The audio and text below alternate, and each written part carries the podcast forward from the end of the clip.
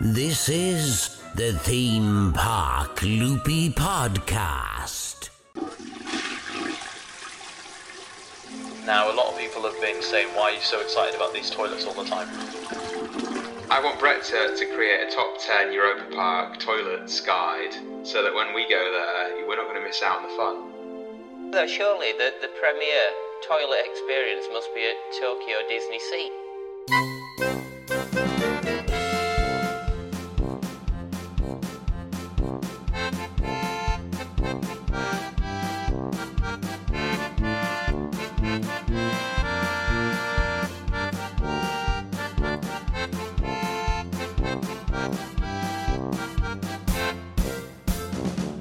Hello and welcome to the Theme Park Loopy podcast. I'm joined here today by quite a busy studio. We've got Charley, we've got Dan, and we've got Brett. I'm not sure if I remember the last time that we had Brett, uh, but I'll start with you, Brett. How are you doing? I'm really good, thank you. It's nice to be back after an incredibly busy few months, uh, mostly doing Halloween related stuff, and I can breathe a little bit more now. Good, good. That's good. And Dan, how are you doing? Yeah, really good. Uh, we had a really good time last weekend as well in Blackpool, so it'd be nice to to catch up with you after that. Uh, but yeah, really good. Perfect. And Charley, how are you doing? Ah, I'm doing good. Uh, uh, it was good to go to Blackpool last weekend and see everybody. Um, this week I haven't really done anything that theme park uh, related. I've mostly been building furniture, but you know. Just having a bit of a chill and building furniture. Okay, so what we're going to do in this episode is we're going to have a bit of a, a good old fashioned chat about Alton Towers and what's going on there, because I don't think we've covered Alton Towers for a little while. However, before we kick off, Brett has spent a little bit of time at Europa Park last week and he's just come back. So I think he's going to give us a bit of overview of how that went. So, how did your trip go, Brett, over at Europa Park? It it was actually amazing. Um, I've had a lot of people tell me over the years that Europa Park will ruin UK theme parks for me. Now, for for for context, I've only been to theme parks in the UK, um, which is crazy, but uh, unfortunately true. Until this week, when I've actually just recently, a couple days ago, got back from Germany, and it was a birthday present from a girlfriend, uh, a very good one at that. And I didn't know how amazing Europa Park actually was. I knew it was good. I heard people talk about it, um, but I could go on for days about this. Um, and I mean, I'm I'm actually very critical about theme parks in general, uh, but there wasn't a single thing unthemed. There wasn't a single part of the park that wasn't fun or interesting. There are so many food outlets that just swamp anything you'll see in the UK there's so many shops and it just everything there genuinely felt like a resort. Now we hear that word resort a lot in the UK. We hear Thorpe Park Resort, but actually you're just sleeping in a shipping container.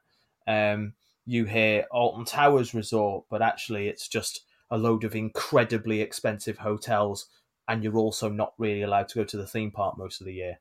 Um, it, it, this you you are genuinely there and you can spend a week there and never leave the park. One thing to note was they actually opened the park a couple hours early before rides open, just so you can go and have breakfast. And things like that, which which is, might be to you guys who have been to America and stuff, a bit more of a, a more common concept.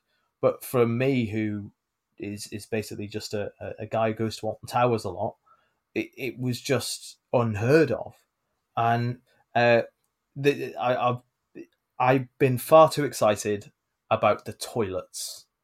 Now, a lot of people have been saying, "Why are you so excited about these toilets all the time?" Every single toilet was themed incredibly to the point that, and no one needs to know this, and they don't need to do this, but it, the guys will know this for sure. Is you know those little kind of uh, plastic mats, the cakes they put in urinals. Yeah, they uh, those have the Europa Park logo on. Why? Nice little touch. It, but it, exactly, it's it's so pointless. Um, they didn't have to do that. The the soap dispensers are, are themed. It, it's just silly as to how much detail they put into things and how clean they were. There was a cleaner in every toilet continuously for the entire duration of it being open. I never once saw a piece of litter around the whole park. It, everything was just immaculate, and and I mean, if you've been to uh, the toilets at Alton Towers, for instance, especially on a busy day, you'll agree how actually nice a uh, a decent clean toilet is because uh, you can see some pretty bad ones here in the UK sometimes. And the only place in the UK that I can think of with the themed toilets is Flamingo Land. They do they do have the themed toilets. I forgot about them. Yeah. Uh, it, it was it was just so, so strange to me that everything was so well done and uh, they have all these little dark rides that some of them you can see are very old and very tired but still have that charm you can see they're trying to keep them going because of that charm and then they have obviously the more modern rides you have blue fire you have the really really good b&m hypercoaster silver star uh, and loads of tiny every time you say blue fire i just want to go blue fire do you, do you, do you know what I'm on about? I have no idea game? what that reference is. In like in like the nineties, it used to be like a game. It wasn't a board game. It was like a shoot things into a person's goal kind of game, and you lost all of the balls and then could never play it again. And it used to have this advert, and it was like crossfire.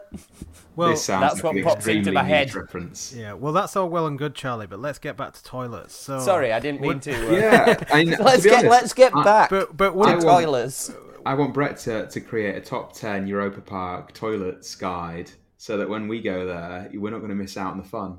Yeah, and, definitely and, a video. And also, when you go, when you, this is this is the thing, right? If you're if you're really enjoying toilets at the moment, then Brett, I think you're really going to love toilets in America because at SeaWorld, not only do they have stingray uh, shaped uh, pee things like they do at Europa Park, which was pretty cool, when you go to the world wizarding world of Harry Potter, you get harassed by Moaning Myrtle in one of the toilets while you're trying to do your business, and all you can hear is, "Oh no, won't you be my friend?"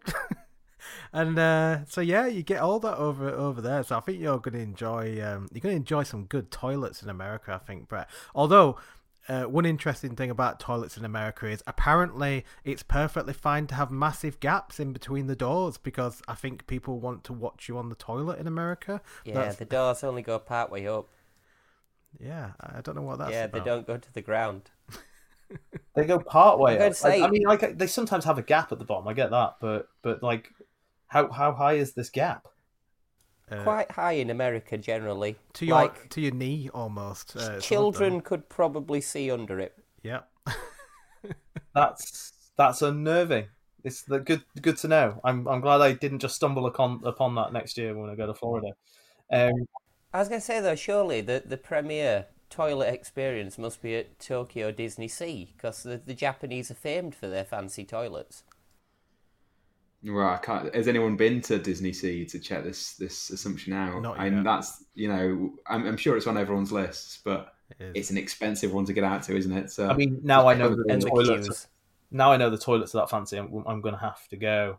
Yeah, right, absolutely. That's that's the final straw in Disney Disney uh, Disneyland Sea or whatever it's called. Mm. Um, what I was going to say is when I was in Busch Gardens, um, in the um, I can't remember which section it was it was one of the kids sections where there's like a little play area for you know, Sesame Street. There's like a little play area for kids to like play in this like in these wet uh, like cool down areas.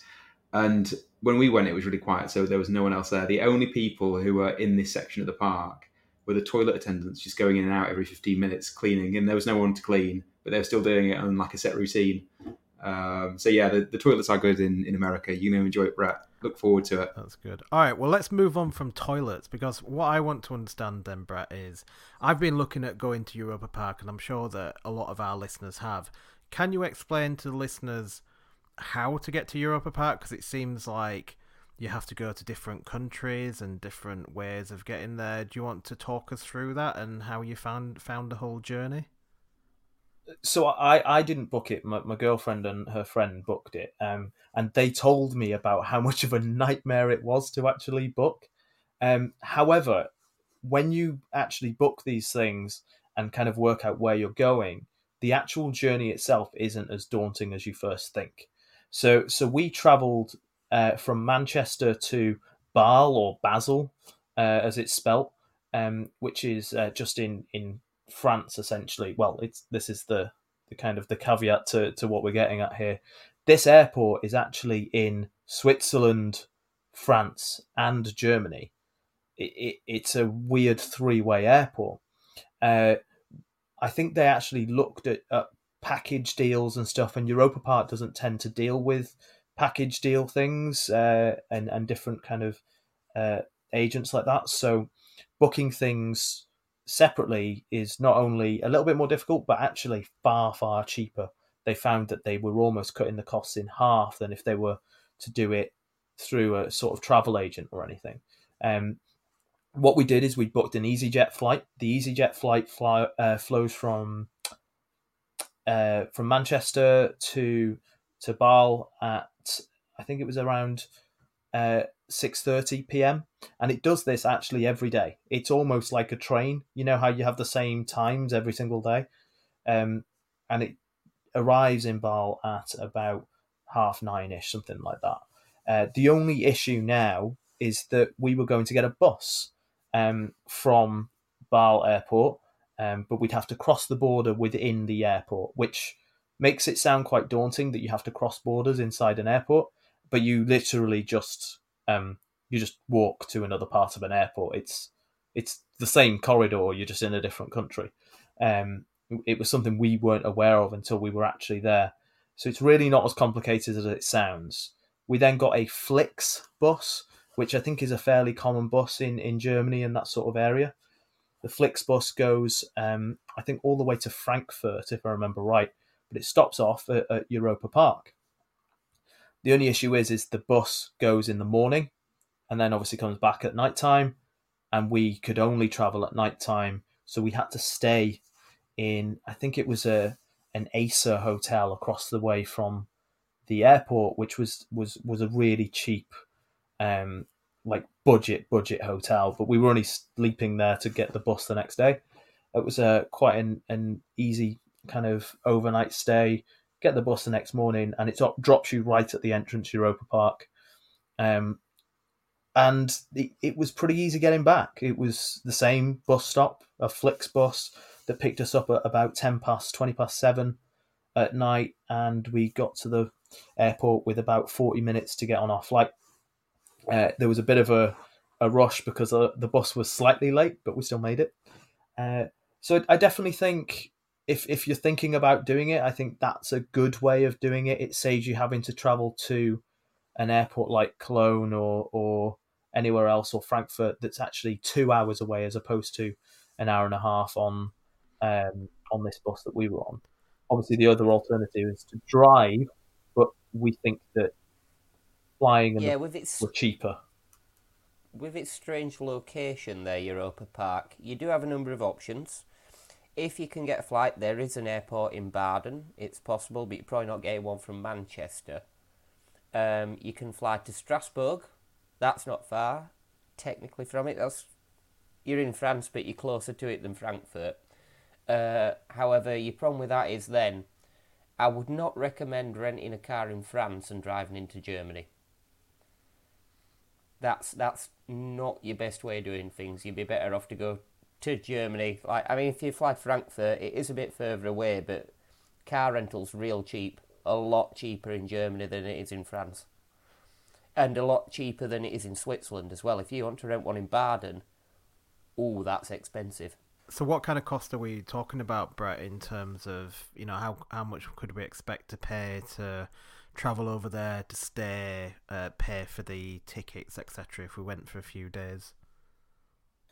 Uh, so we went for we went for two days. Um, tickets range from a, around 50, 60 euros, which is similar to a, any general theme park admission. Um, they do half day tickets, which is what we did on our third day while we were waiting for our bus home.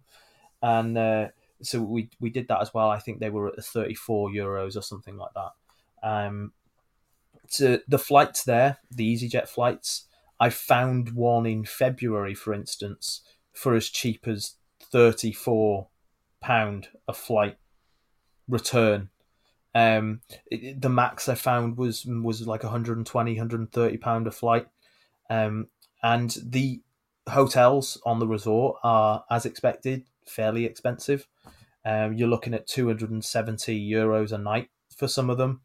However, we stayed off site in, in Rust and it, it really wasn't that expensive at all. You can find anything for your budget there. You can find some pretty cheap hotels. We had a nice little apartment. Um, overall, I think the, the whole thing came to about seven, eight hundred pound for us to go have three days in park and three nights worth of accommodation, including the night that we had to stay over in in in Bâle Airport. Um, so it, it it really wasn't that bad, and we took three hundred euro spending money, and we actually struggled to spend it. We got halfway through the second day and went, "Oh, we should probably buy a load of ride photos and stuff." um, so it was. Uh, it's it, it, the the food is fairly reasonably priced as well. It's not extortionate over there, really. Um, I, I thought it was going to be far more expensive than it actually was. What's the uh, language barrier like, Brett? It's a-. It's They uh, all speak real good English. yeah, we, we found a couple people that, that it was a bit more of a struggle, but it, no more than literally any holiday I've ever been on. Um, you'll find more people speak English there than don't. Um, and even if they don't speak that great English, your broken German between their broken English, you kind of have a bit of a conversation going. Um, I've noticed as well, I spoke to a few people, um, Kate Monroe, who's actually on the design team for Traumatica. She gave me a few pointers because she, she she's there so often um, on where to go and who to speak to if I really needed anything. Uh, certain places that always have people that speak English on stuff like that. Hotel desks, for instance, tend to always have. Yeah, that's that's speaker. mean. Generally, the staff, um, anyone you talk to at Europa Park, they all tend to speak pretty good English. All the people in the shops tend to speak pretty good English. Um, the people in the restaurants, once again, pretty good English. Uh, the hotel staff, obviously, they speak really good English because they're the front-facing people. So, but um, I mean, obviously, if you're in Germany, you're going to encounter some people who don't speak English, but not so much the staff generally. Here's a, a, a little thing we came up with. Is it- it's definitely worth um, noting. Is you can't buy paracetamol or painkillers or medicine in a shop in Germany. Um, so we, we were going to get some paracetamol. So we went to our local Lidl, and uh, it, there there is nothing there. You can buy cigarettes by the bucketful at Lidl, but you can't buy um, paracetamol. So we had to find a specific pharmacy. Um, they, it does exist. There is one in us, but it, it's something to think in advance of. It's something we definitely didn't know about, and we had to do a fair amount of walking around the village to find it's, it's weird. Like the cultural differences that you don't think about before you travel are, are sort of what what catch you out sometimes. When we were in America, uh, we ran out of ibuprofen, so we ended up uh, when we rented a car for a few days uh, and we headed to a supermarket. And in the supermarket, uh, we tracked down some ibuprofen, and we were thinking, you know, you usually get what 10, 15 tablets or something.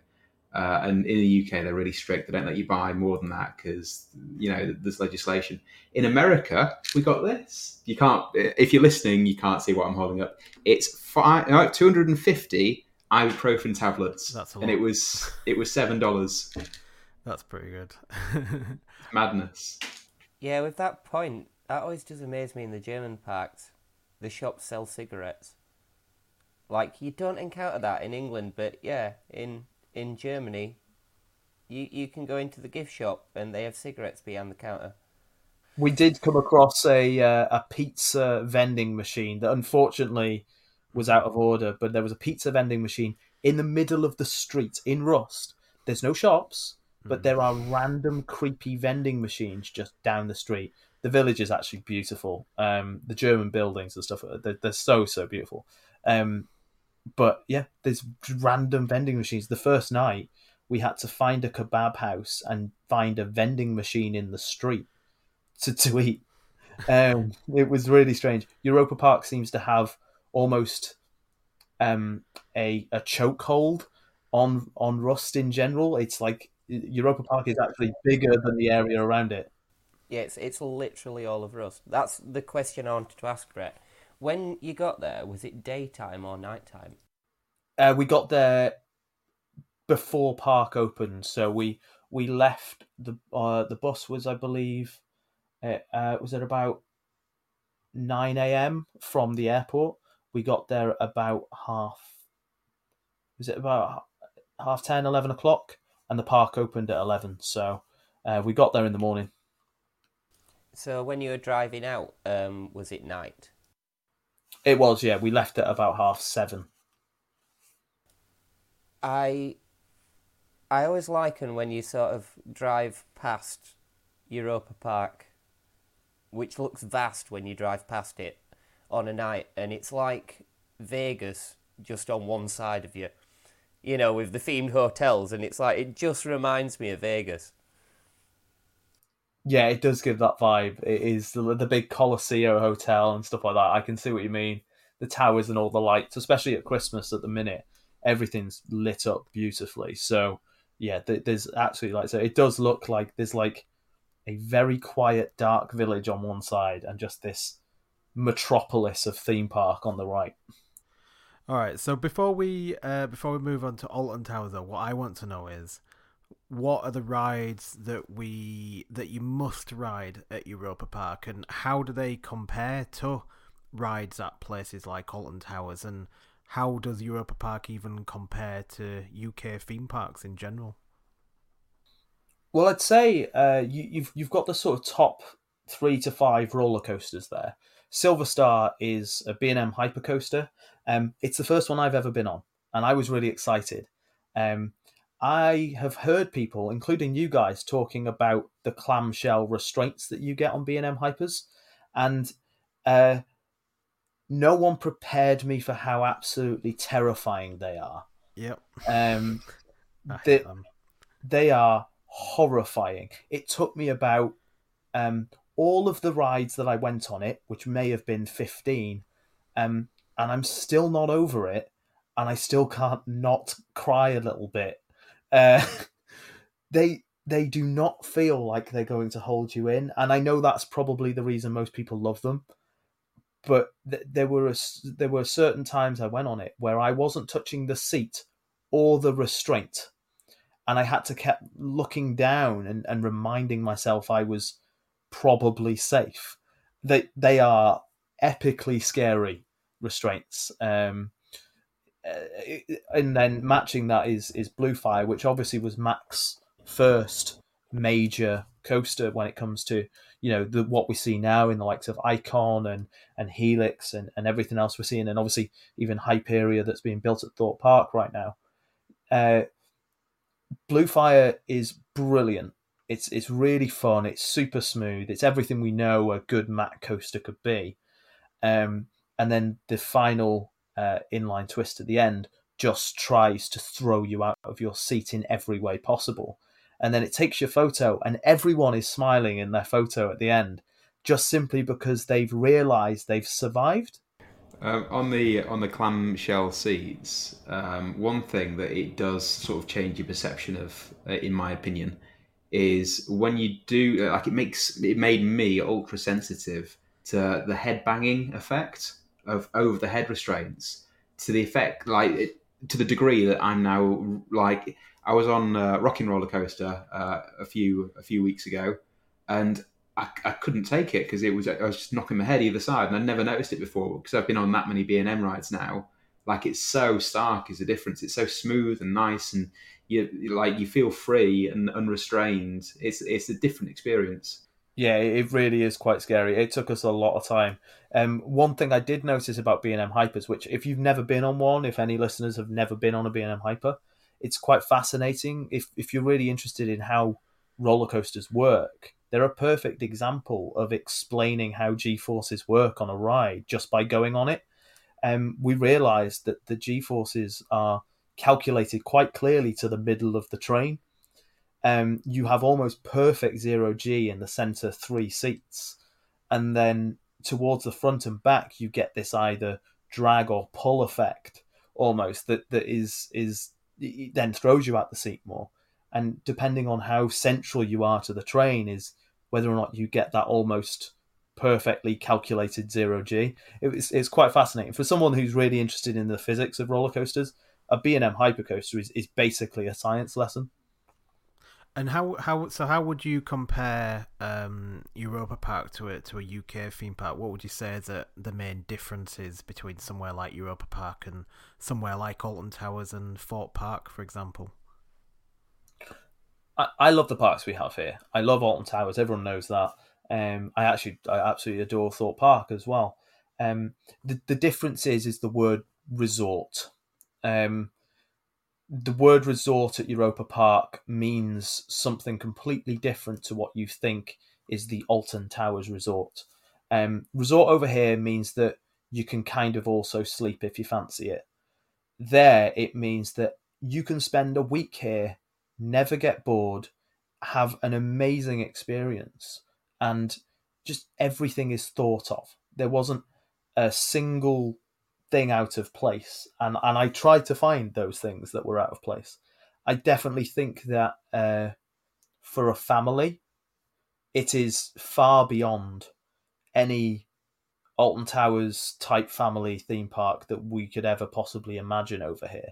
Um, if you have a family, Europa Park is is the ideal park because the kids' rides are actually just as enjoyable for adults as well.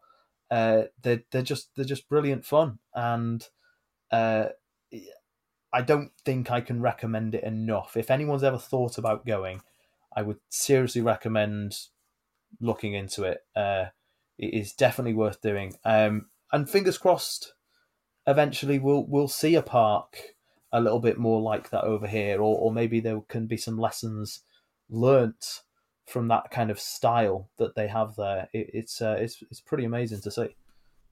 Yeah, and I think um, I people might disagree with it, but I guess Blackpool is the closest thing we have to a resort because Blackpool itself is a resort, but it also has the pleasure beach, sandcastle, the Merlin attractions, all the hotels and everything.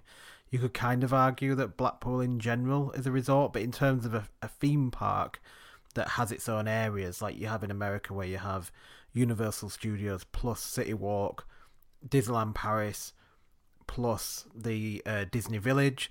I think me and Sam on a on an episode a few years ago, we were talking about the future of Alton Towers, and one of the things that we said would be really good is if they could build some sort of village area that would cater for the people who are staying there. I think the challenge that they're going to have is obviously the noise and disturbance and all that kind of thing with being Alton Towers. But I do think that something like that is needed. Or if they could build something indoor, you know, if they could build like an indoor complex that had different areas, maybe a couple. Like, can you imagine, you know, like if you've ever see these like very modern cruise ships that you go on and they have these kind of mall center, you know, it's all inside, but it's kind of outside as well because you have all these kind of bars that have these kind of seated areas and things like that. Maybe we could see something like that. Maybe one day. I think the, the problem is in the UK, um, a lot of the guests are just day guests, aren't they? They, they come, they experience the rides, and then they go again. It, a lot of our, our parks aren't holiday destinations, um, and I think it's it's that sort of chicken and egg situation. People won't come and stay unless there's an experience which justifies that expense.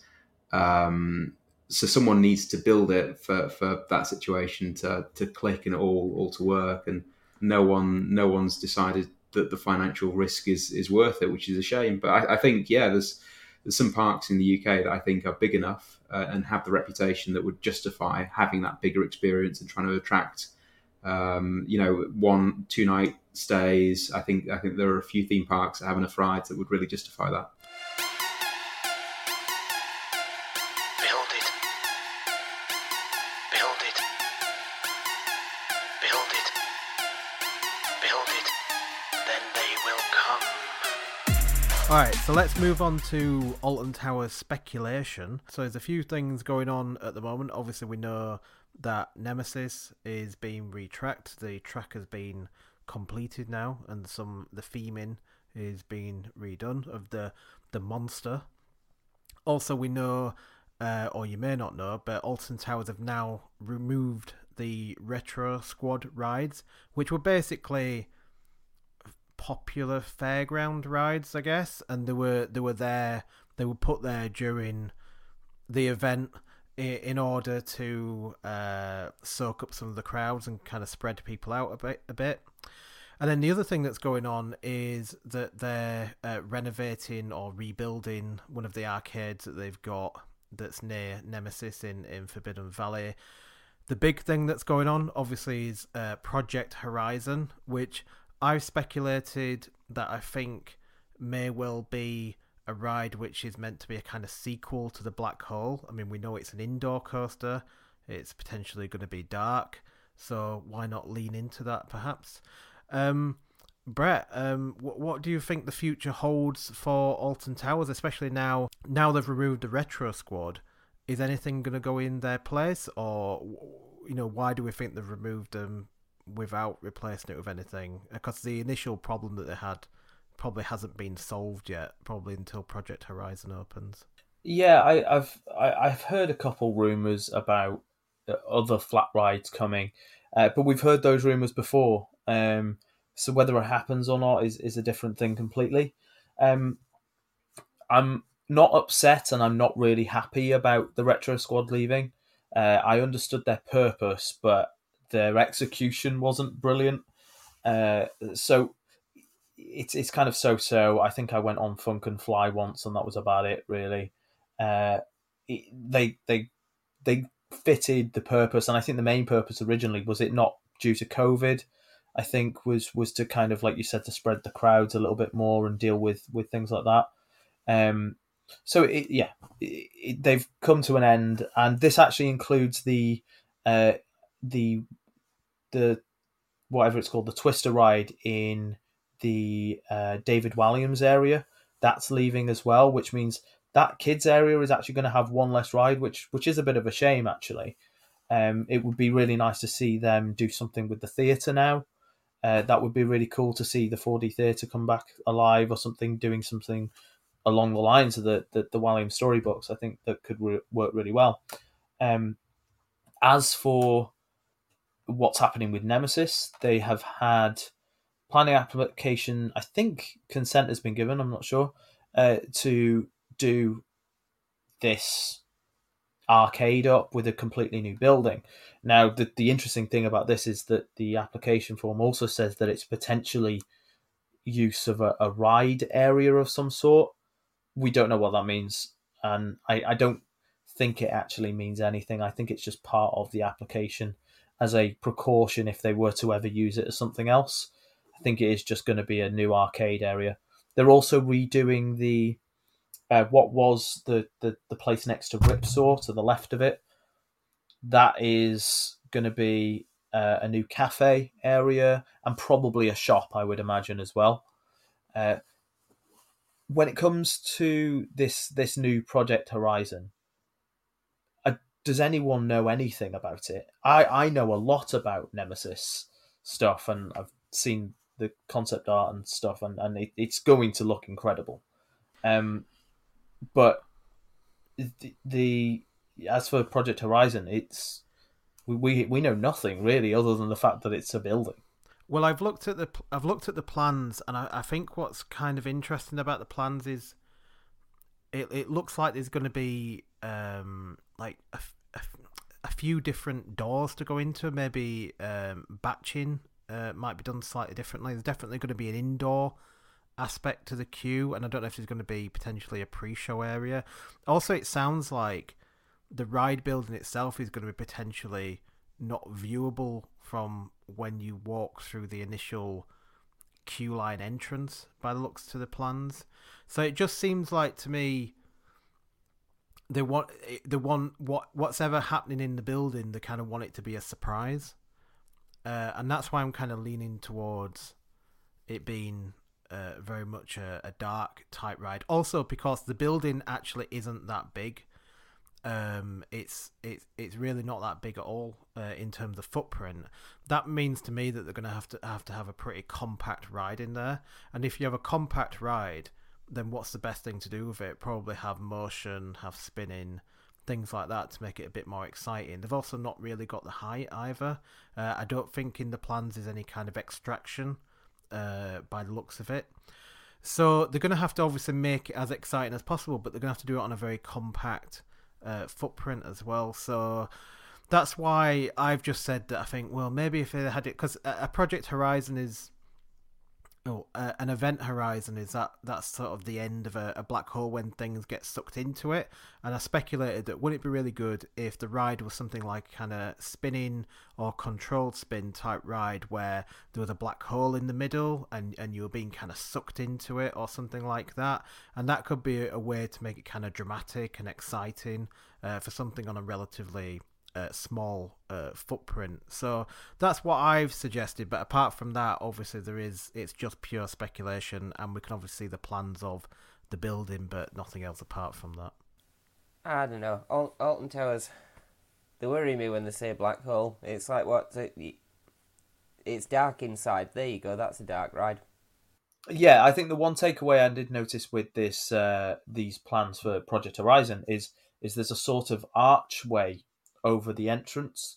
Um, it looks like it could potentially be the, the signage holder or something.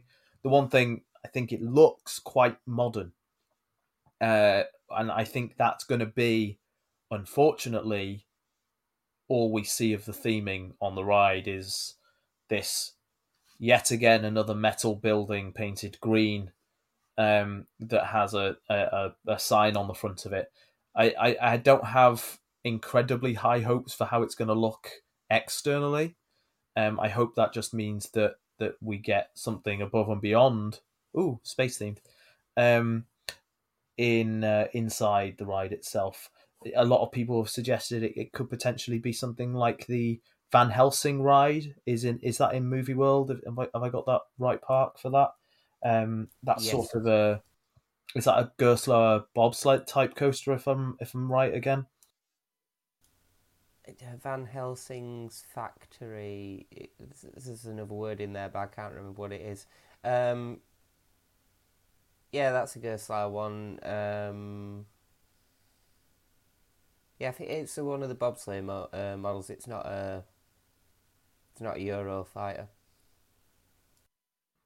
Yeah, I think it's a just a, a dark ride version of one of those. So maybe something along those lines could be interesting, uh, or something we know Alton Towers always do new and world's firsty. So is there something in the works that we possibly don't know about? My money originally, before the indoor plans came out, um, was an Axis coaster by S&S. Uh, I thought they would be the first to grab hold of one of those, but we've actually just seen in IAAPA that there's going to be a couple of those made that are going to be um, Transformers themed in Dubai areas, I think. Yeah, yeah. Mm, okay, well, uh, before we start to close up, then I guess one thing that the listeners are going to be interested in, you know, uh, Nemesis, they've they've they've had to put a new track in there because it's it's it's quite old. It's you know first was opened in 1994, so it needed its retrack.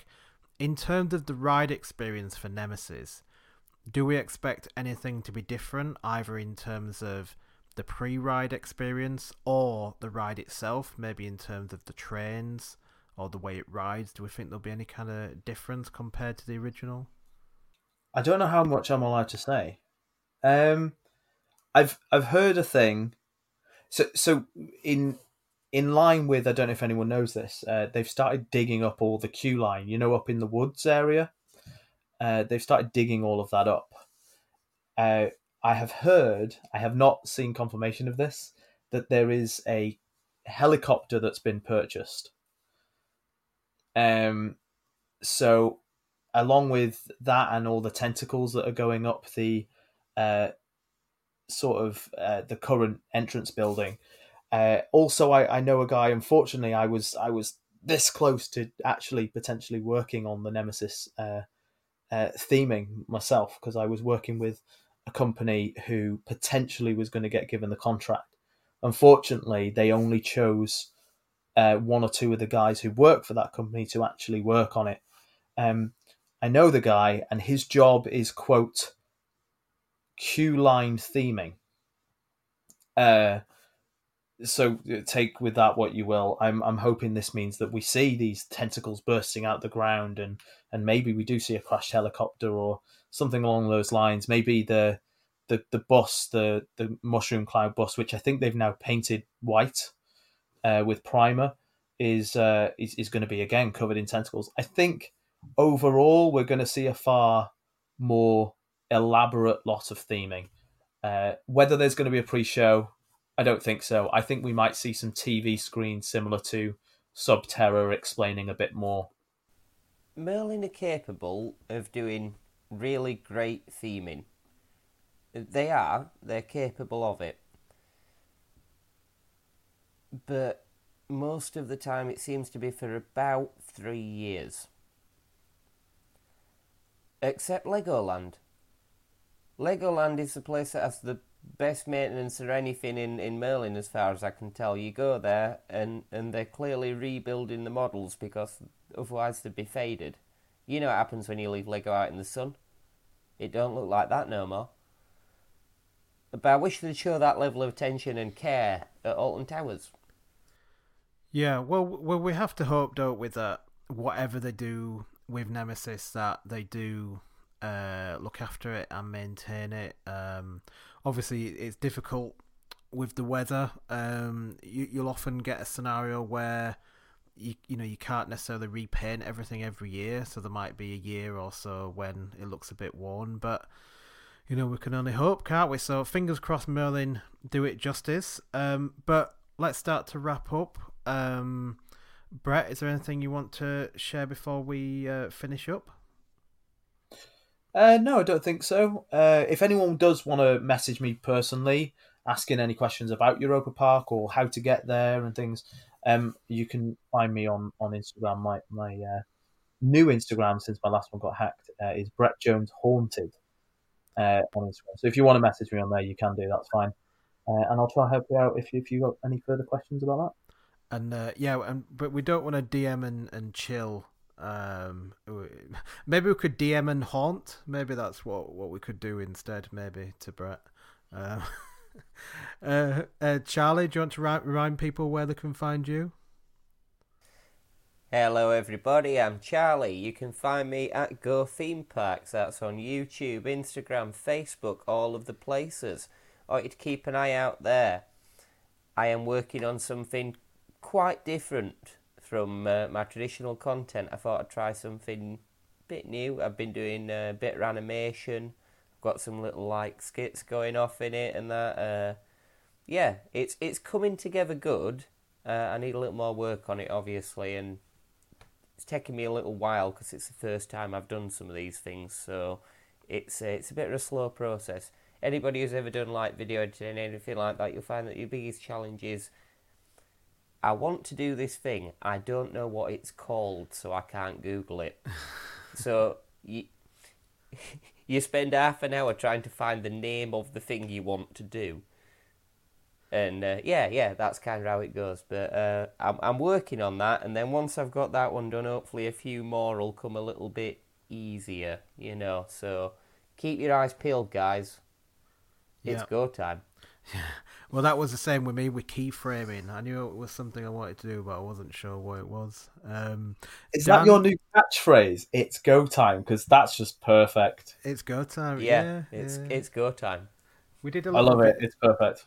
Me and Charley did a little video at um, Blackpool Pleasure Beach, and, and we kept saying it all the time. So you might see it on that video. um, Dan, do you want to remind people where they can find you? Yeah, check me out on on Air Club. Uh, so I'm on YouTube and a few other channels. Um, should have. It's been a bit of a long journey together, but should have another video coming out either this week or next week. Uh, and again, I'm, I'm in the same boat as Charley. I'm just struggling with like video editing. It's not been where I've spent most of my, my adult life, so I feel like you know when you you start playing with Photoshop for the first time, you don't know where any of the buttons are or what anything's called. So yeah, um, hopefully I'll have a, an efficient workflow sorted shortly because I'd quite like to get more videos out in a timely timely way. Perfect. Okay, well, um, guys, thanks for joining us today. Uh, nice to have you back again, Brett. I know that you've been really busy during spooky season, um, but um, I think everything's good. Everyone's everything seems to be going pretty well at the haunted hotel, and it looks like uh, Terror Mountain had another stellar year by the looks of it as well. So congratulations on that, and hopefully you can have a little bit of a rest now you get into Christmas, maybe. But um, we'll see. Yeah, fingers crossed. December's looking pretty good so far. Good, good. Okay, all right. So theme park loopy, you can find us on Instagram, uh, Twitter, YouTube. Um, if you're listening to this on a podcast app, then uh, if if you'd like and you've enjoyed the episode, um, you can have a uh, review the episode on Apple, uh, or you can give it a rating on Spotify. We'd really appreciate it. Um, but yeah, other than that, thanks for joining us, and we'll see you again real soon.